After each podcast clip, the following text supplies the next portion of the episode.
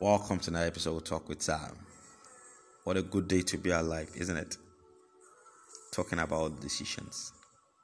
Decisions you make today might mar or make your future. Have you ever thought about it that people interpret same events different ways? Why do some people rise when being criticized and others crumble? Why do some people aspire to build and others tear down? See, we all have the same clay, but we just decide to mold it differently.